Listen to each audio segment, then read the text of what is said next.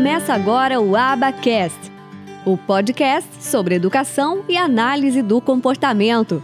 Apresentação: Michele Freitas. Um oferecimento do Instituto de Educação e Análise do Comportamento. Eu tive a experiência Brasil e a experiência Estados Unidos, porque em 2019 eu fui acompanhar um caso que foi para fora do país. E nos Estados Unidos uhum. é uma coisa muito, muito engraçada de se falar, porque são anos-luz à nossa frente, porque tem escolas já com bases do análise do comportamento. A gente tem escolas que usam todas as técnicas da análise do comportamento, escolas adaptadas para crianças autistas.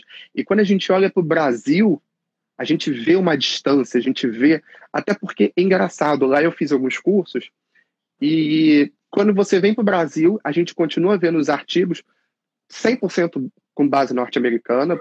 A gente tem a pouca base europeia sobre o, o autismo e sobre todos os trabalhos de intervenção. E você fica nessa expectativa, né, para as faculdades brasileiras também de um dia chegarem lá, terem um pouco mais de abertura, terem um pouco mais de contato com isso, até porque a análise do comportamento hoje é uma ciência maravilhosa e que tem um grande ganho para todas as crianças autistas quando aplicado e você fica nessa demanda como estudante. Então é muito engraçado que na empresa que eu faço parte, quando você chama um estagiário para participar, quando os estagiários estão nos processos, eles ficam assim: nossa, o que, que é isso? Isso é realmente, isso é psicologia, ainda mais os estagiários mais novos, porque a gente ainda fica muito preso a uma psicologia clínica. Psicoterapia. Uhum. É todo psicoterapêutico, de você entrar, sentar, uhum. conversar.